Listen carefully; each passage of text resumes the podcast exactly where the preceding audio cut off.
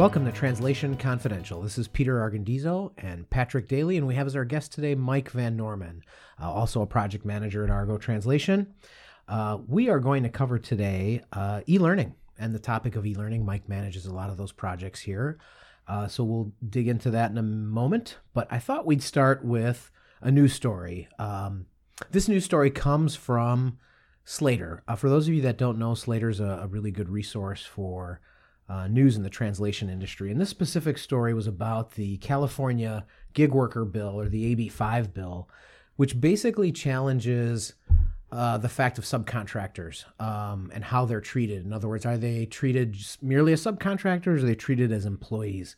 The gist of the matter is that in the translation industry and uh, interpretation as well, most of the work is done by subcontractors, and that's regardless of whether it's a company the size of Argo Translation or a company the size of TransPerfect. Uh, there are freelancers involved, and it's especially true of interpretation, where um, those companies are faced with different needs every day, and uh, essentially they have a whole army of freelancers that are out and about. What the bill wants to do is say that um, those people should be treated as employees. So the uh, folks that are subcontracting them would then have to consider benefits, they'd have to consider withholding taxes. They cannot they can no longer merely just 1099 them or send them a 1099 statement and rely on them to withhold taxes. And uh, it's really throwing a shockwave into the industry because, again, most of the workforce is subcontracted. So there's organizations out there, whether it's the American Translators Association and others, that are trying to fight and gain exemptions. But it is uh, it is a bit of a problem. Um, in fact, one of the leading, and I won't say which one, but one of the largest translation companies uh, in the world uh, actually sent out letters to all their California subcontractors and said, we understand you are a freelancer uh, and a 1099 freelancer for us. If you do not incorporate, which is one of the shields, if you do not incorporate um, by January 1st, we can no longer use your services. Thank you. Which is, I think, a bit extreme. I think there are um, there's certain points of the litmus test that will allow to use, allow you to use contractors, and that is, you know, whether they have additional clients, do they have business cards, do they, um, and the additional clients one is important because if you are their only client, then that sort of lends into the idea that they might be an employee. But if they work for 10 or 15 different agencies, they have the ability to pick and choose their projects, which is also another litmus test. Do they have the right to refuse a project? Um, and you know these are things that uh, uh, unfortunately it's, it's, this is sort of driven by the uber and lyft economies because they essentially don't you know they sign on to uh, the platform and they log in and they basically just take jobs and uh, those people fought really hard to try to get this thing passed so they can get benefits and and uh, be treated as employees um, but i think it's a little bit uh, overreaching i think it is going to damage an industry that relies very heavily on freelancers and uh, the freelancers aren't upset either. In fact, if you look, turn to social media, you'll see a lot of freelancers that are uh, upset because they they look looks like they're going to lose some business from some of the agencies.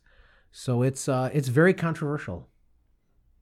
Yeah, I mean, at least my opinion on it is, um, you mentioned it kind of comes from the whole Uber and Lyft debacle and all how those employees wanted, you know, fair treatment, a little bit of benefits, all those kinds of things. Um, I think having it try and be a one size fits all bill is a little bit short sighted because you don't realize how many industries are freelance driven. Uh, so, in my opinion, it's kind of like shooting a fly with a bazooka. It's a little bit of overkill, in my opinion. Yeah, I, I would agree. I would agree. Yeah, it seems like it has good intentions, but the ramifications might be a little bit more than they were expected to be. Yeah, and I think it really hurts California translators. I mean, if you look, if if wholesale agencies are just going to say, "Well, this is an easy solution. We don't work from translators. We don't work with translators from California."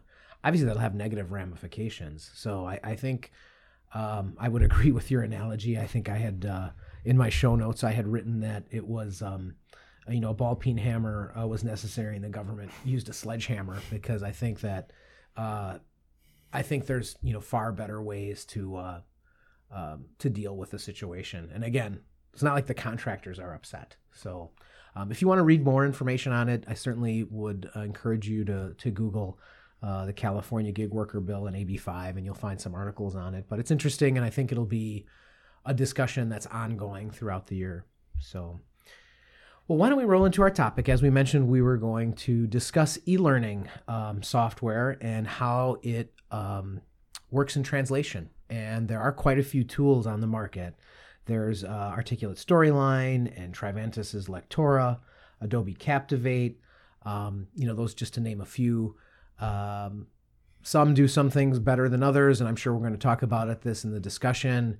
Uh, obviously, there's a lot of moving parts to this workflow. I'm not sure which one of you wants to start, but um, you know, maybe Mike, why don't you get the conversation started? There, there, there are a lot of moving parts to this project. Why don't we go over some best practices? Just talk a little bit about how it works. Yeah. So, e-learning kind of has every aspect of translation involved. There's translation, editing, DTP, narration, subtitling, review. It it pretty much takes all types of projects and combines them into one because there's so many parts.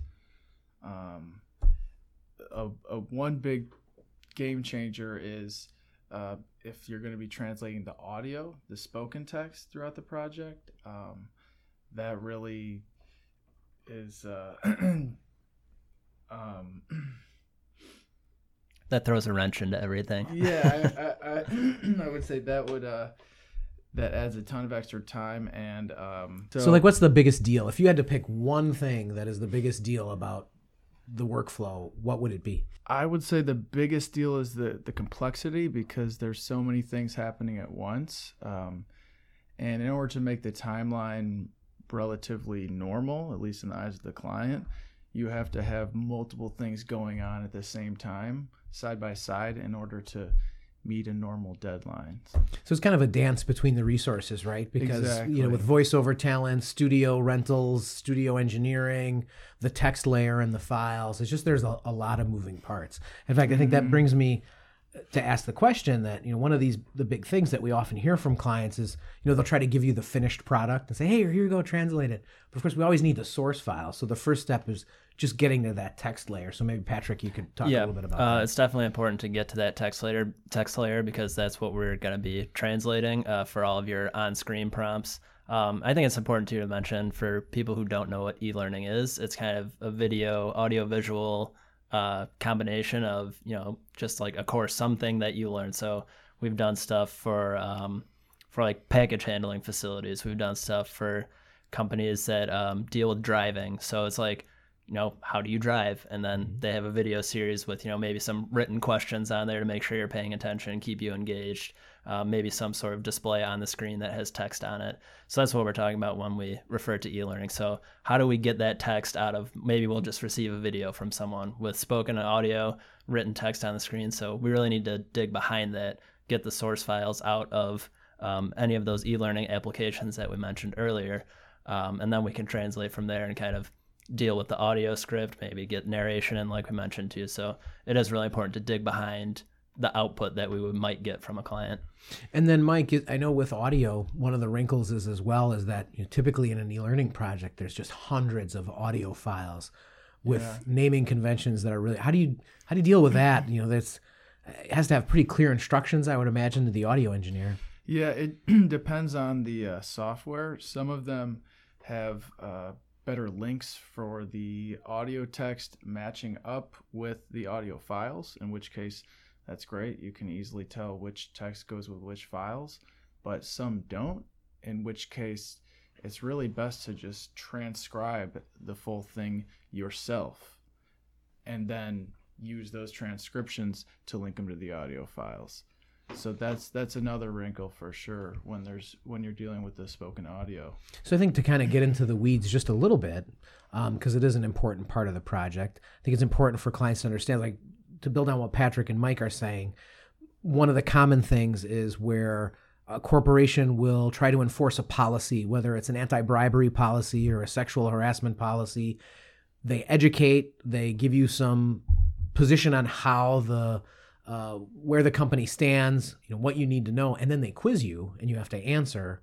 and then you either have sort of a pass or fail component. But along the way, there's these audio files. And if you think of it, they're all tiny little, it's not just one recording, because it's not, it's divided up into pieces. So what Mike and Patrick are talking about is that there's uh, for example it might be number one number two number three number four those might be all the names of the files for either the question or the explanation or you got that right or you are correct you know those sort of things those are all components that go into it they have to be translated, they have to be voiced over, and then they have to be linked to the final product so that the naming conventions are incredibly important, where you put them in the folder structure. There's a ton of complexity that goes into this type of project. Yeah, and that also is a good point to bring up. There's all sorts of dependencies too. Let's say you get number one wrong. Will you be prompted with an audio prompt? Oh, try again. So we, when we look at an e-learning project, you know, they might say, oh, this is a 20 minute training course, but it might require 40 minutes of spoken audio because of everything you can get wrong. We have to find it. We have to assume you're going to get it wrong, and everything has to be translated and addressed.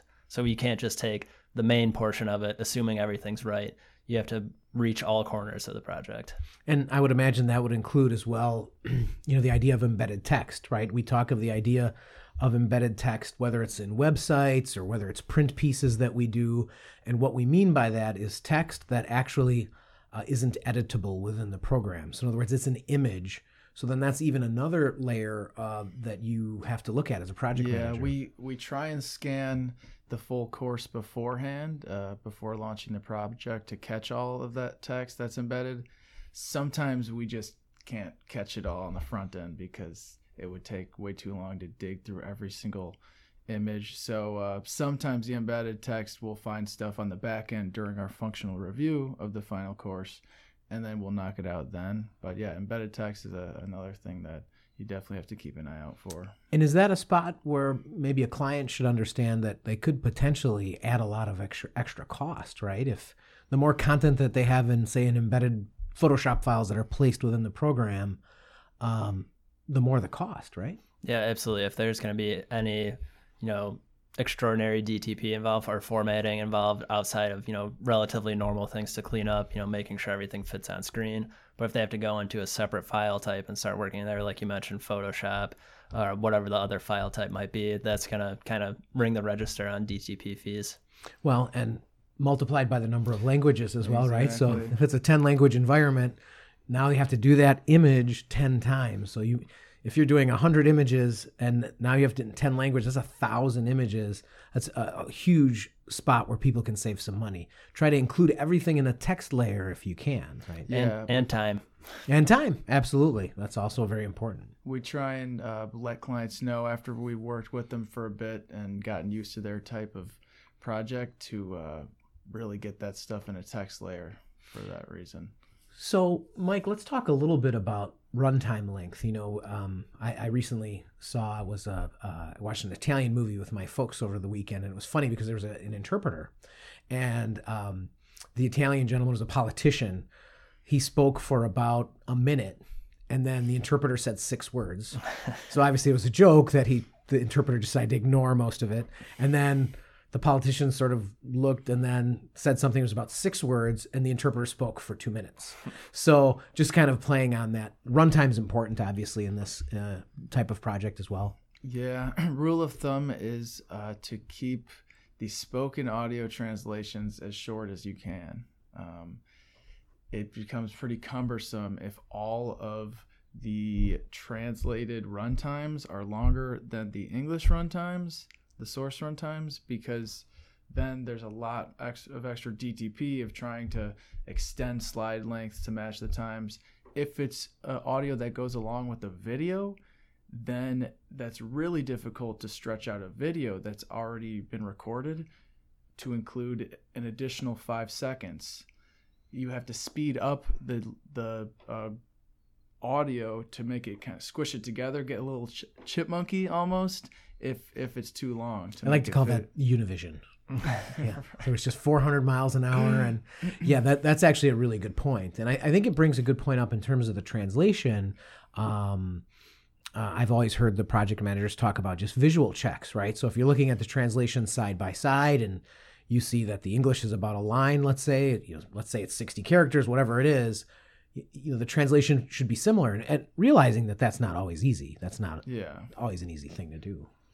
Yeah, it's not easy, but I mean, on on the the other side of the coin, we don't want to hear, um, let's say, I mean, for instance, German gets longer. We don't want to hear someone speaking way faster than someone would normally speak, just to squeeze that audio into the same the same length as it would in English. So we try to avoid that at all costs. To, so we don't want it to sound funny to the user when they're listening to it, because I mean, we can tell, and and we may not necessarily speak the language, but we can tell if it's going way too fast.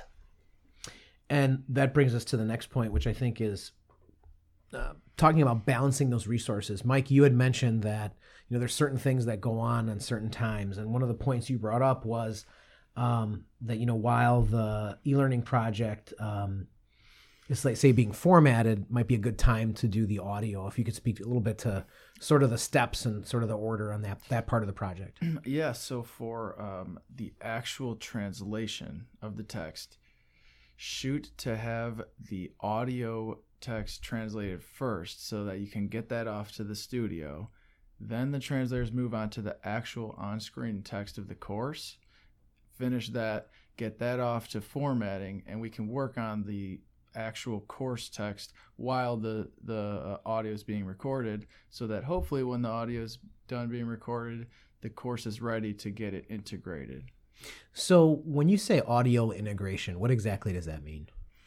um it could be as easy as swapping out the translated audio files with the english files from in the program. It's often not that easy though. You have to uh, fiddle with the lengths make smooth out transitions and stuff um, Depends a little bit on the program, then I would imagine. yeah and also the length of your your translations and your recorded audio if it's like we were just talking about if it's it's longer you have to address it somehow you can't just ignore it and let that part get cut out It seems to me that you know a common theme is that um, with some of these best practices that you're bringing up, if you're not careful, especially in a multilingual project, Mhm. it could be a huge cost overrun. Uh, the, the ability, in other words, or the the sets up the situation where you'd get some overruns. yeah and if if possible if you know you're going to translate a course i mean you can have that in the back of your mind as you're writing the english course you know? If you're thinking you're going to go into languages that expand maybe leave some breaks in there some natural pauses where maybe we can slide those translations in if they go a little bit longer. So that's something you can certainly consider before you even send us the project That's a great rule of thumb, I think, with translation in general, right? Whether we're talking about print or always one of the best practices we talk about is let white space be your friend, right? Yeah. yeah. Because certainly without you know some of the asian languages will contract but otherwise most languages will expand uh, when they're on paper. Um, so all right. It sounds like we've made our way through the translation. At this point we've integrated the audio or we've uh, we, the audio is in. Um, what's next pretty much a full-blown review of the final course. We we package the course and we let the linguist have at it as if they were a real user. And they will go through take the course click on every answer get it wrong click on all the buttons you know kind of beat it up and make sure that all the functionality carried through. Um, qu- clicking on answers doesn't take you to the wrong slide basically do a full review of all on-screen text make sure nothing's cut off like like you would with any normal project. Listen to the audio make sure the audio is being consistent with on-screen text. Check out the subtitles. If there are subtitles make sure it's lined up with the audio. Um, it's a, just a really intensive review of the final product. So is that the process you referred to earlier as functional review in other Yeah. words okay Yeah. well that that that makes a lot of sense typically just out of curiosity i know there's no rule of thumb but sounds like some things get uncovered in that step Indeed. Um, depending on the program, we like to review and use PowerPoint kind of as uh, our format in which we point out things that are wrong. When you're on a slide that you notice something wrong or something needs to be tweaked or maybe change the text a little bit, take a screenshot of that slide and in PowerPoint you can point out what exactly needs changing and then you have a nice full list of all the changes in the course that need to be made. Well, that's nice because that's almost like a great checklist. These are Yeah, the things that need to be accomplished. That's uh, Mhm. s- similar. Sounds similar to what we do with functional review of a website as well. hmm Great. Um, Are there any other quirks? I, you know, I'm not sure who wants to jump in on this one. Are there any other quirks or things that are a little bit out of the ordinary, things that we need to pay attention to when doing an e-learning project? We already talked about um, embedded text, but there also can be like animations that can even have embedded text, which uh, can get kind of hairy. That sounds like a terrible idea. yeah, I don't know, like a word bouncing around the screen or even if there's I want to see a German word with like 20 syllables bouncing around. the yeah. I don't know why I'm just thinking of the old Batman cartoons where they pop that word at you, making the sound. I feel like in translation that would be a huge issue. The good news is POW probably is universal. So what would be- about kapow? Yeah, that one, that one might require some localization. Um, well, that sounds terrible. I mean, it's probably probably a bad idea to maybe do that, right? I, I and I think that's brings up an important point. You know, there are some things that just because the program does it doesn't mean that it's a good idea in translation. Because again, that's another spot where now someone has to translate what's in that animation and modify it and do the work on it. And quite frankly, it might be annoying if it is a six syllable compound German noun. That would be terrible. Nobody would get it. Right, and like you mentioned before with embedded uh, image text, if let's say you do that 10 times times 10 languages, that's going to add up to a lot of work to do some little animation that might not be super valuable to your your course as a whole. What about fonts? You know, obviously people use you know, if, if Chinese uses a completely different script than um, Latin characters. So, how do you deal with that? Chinese is usually no problem. Um, all those programs have accounted for Chinese, but we've run into times when some of the crazier ones like Thai or Tamil. There's an entire country that's really upset with you for calling their language crazy right now, but we're gonna let that go, Mike. T- it looks crazy to us. Mike's email is Um, but why is Thai problematic? We've run into Seriously. times where the program actually won't support that language. Say this was the first time we had done this language in this program. We had known ahead of time, and so you you have actually written to the company and asked about it, and they said, yeah, as of now, we don't support that language.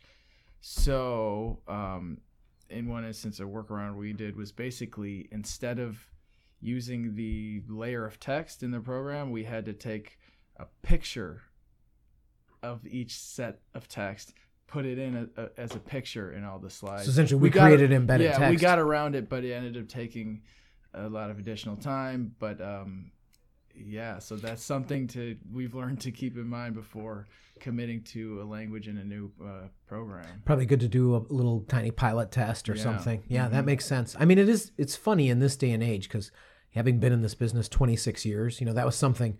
26 years ago, 20 years ago, it was common. I mean, you'd go into a program. uh, FrameMaker was a great one. It's like, oh, officially we support six languages, and you know you're being asked to publish in 20 languages for a release, and you have a problem. Like, yeah, we don't really support that language. Oh my gosh, so what do we do now? Um, it doesn't happen as much as, and it shouldn't with Unicode fonts. Um, but I, it's interesting. Um, Yeah, I mean that even comes up in certain video projects too. If we're even doing subtitles, sometimes we'll we'll integrate subtitles into a video and we'll get it back. Let's say for Thai or Tamil or some alphabet we don't see every day, and it'll come through as all boxes, and we'll have to you know mess with the encoding, get it in a format that it will work. Right. Depending where you're going, whether it's YouTube or where it's being published, obviously there's different parameters. Um, how about names? I know that comes up from time to time where, you know, let's say the speaker, uh, you're using an extended character set, uh, say it's in Chinese, um, and perhaps the name has to be transliterated or not transliterated. What are some of the things that people should think about? This comes up um, more often in e-learning than it does in a lot of other projects, just just because a lot of times there's a host or a narrator kind of taking you through the course, and they might be interviewing other people as part of the training, and so that's something you really want to nail down with the client and the translator before tackling the translation of names because sometimes they'll want you to transliterate or sometimes it's okay to leave them in English, but um, you need to make sure you're being consistent because the names will appear in the audio, they'll appear in the subtitles, they're, they'll appear on screen, and then you need to make sure that the uh, studio is recording them correctly. if they've been translated Right. transliterated. So there's that component as well, and it's important to ask, right? Because um, there are some some people that say it's a business person that travels a lot to China. They may have a specific transliteration of their name, and Yep. it's good to ask because you want to use that transliteration. And the same is true vice versa because there are some Chinese business folks that will have adopted English names, and it's not merely taking their name and making it English. They've chosen something. They may choose Tom. They may choose whatever it is. It's good to know how do they want to be. How do they want their name represented? I think that's important. Mhm. Um, how about with some of these things? Isn't there sometimes, uh, you know, I know when we do PowerPoint, um, sometimes there's the speaker notes or sometimes there's handouts that go along with them. Uh, Does that ever come up? It does. Yep. Um, that is uh, another thing. They'll maybe be uh, like you mentioned handouts to follow along with the online course. Uh, maybe some sort of quiz or yeah, quiz to take afterwards um, that will be printed out. So that's another thing to ask for when um, you're quoting on an e-learning project or working with a client to see if they have any supporting materials that you also want to include with the project. Now, it sounds like obviously there's a bunch of moving parts here. Uh, do any accommodations need to be made? You know, Patrick, maybe you can uh, address this one in terms of timelines. It sounds like with all those moving parts, I should really be thinking about allowing for some time. hmm Yeah, um, typically, like uh, we've been talking about, these are more complex than sending us a simple Word file and having us translate it. Um, so these are going to take longer. Um, but we can do things like we mentioned earlier, maybe translate the audio first and kind of stair step that process rather than do everything consecutively. We can kind of do a few things at once to make it a little bit quicker. Uh, but just overall, these uh, e learning projects tend to take longer than a standard written project. With all that in mind, it sounds like these projects are a lot of fun, or maybe not. Or how, how do you feel about Mike? You've done a bunch of these. Tell us a little bit about you know what you think on these projects. Well, they're almost the most rewarding because the end project product is so cool. Um, you get like this whole in-depth course that takes all aspects of translation into account. So I would say they're the most fun. Um, just at the end, in the middle, they're a little sticky, but at the end, they're definitely worth. Uh, they're the most rewarding. I And- would say. Isn't that usually the case? You know, oftentimes the more complex projects are the most rewarding because there's something very cool that sits at the end. And I also think think of the impact that you have. You know, when you're doing something like this, whether it's an anti-bribery or sexual harassment, or you're, um, you know, doing an e-learning on a specific topic like like driving, or you're helping a lot of people, right? Right. We we took a course, um, our IT partners for cybersecurity. You know, make sure you don't click on spam emails, that kind of thing. It's another type of training that we needed. So we've done, we've taken e-learning courses here at Argo too. Yeah, that's great. Well, with that in mind, I always like to come back and ask, what is your number one takeaway from today? Uh, let's start with Mike. What's what's the most important thing that you would say out of all the things we discussed? What would it be? Oh boy. Um I would say that functional review step because with all all of the work you put into it, you need to thoroughly review that final course to make sure that everything was done correctly. Sounds like an important, especially even to avoid embarrassment, avoid a, a rollout that doesn't work. That that makes a lot of sense. Patrick, how about you? Uh, my biggest takeaway would be it's super important to scope the project on the front end. As we've mentioned, we can do dozens of different things with one project, whether you want narration or not, whether you want subtitles or not. Uh, do you want certain on screen text or embedded text translated? So at the beginning of the project, we may ask you a lot of questions, but as we often say, there's a method to the madness. There's a reason we need to know these things because we don't want to get to the end deliver the project and then there'd be surprises. So it's really important to hammer out that scope before any work starts on the project. Yeah, that makes sense. I mean, I think I, I agree with that. To build on that, I would say, you know, I take it even a step further and, and say that, you know, even before you create anything, having a, a, a quick kickoff call with the translation service company to talk about what languages you're planning to go into and what tools you want to use. That's when all that good stuff will come out. Because all too often, right, we get the call and it's it's already been created, it's already been developed, And they need it tomorrow. and they need it tomorrow. Exactly. So better to plan early. Um, and with that in mind, thank you so much for joining us for another episode of Translation Confidential. And until next time, this is Peter, Patrick, and Mike signing off. Thank you.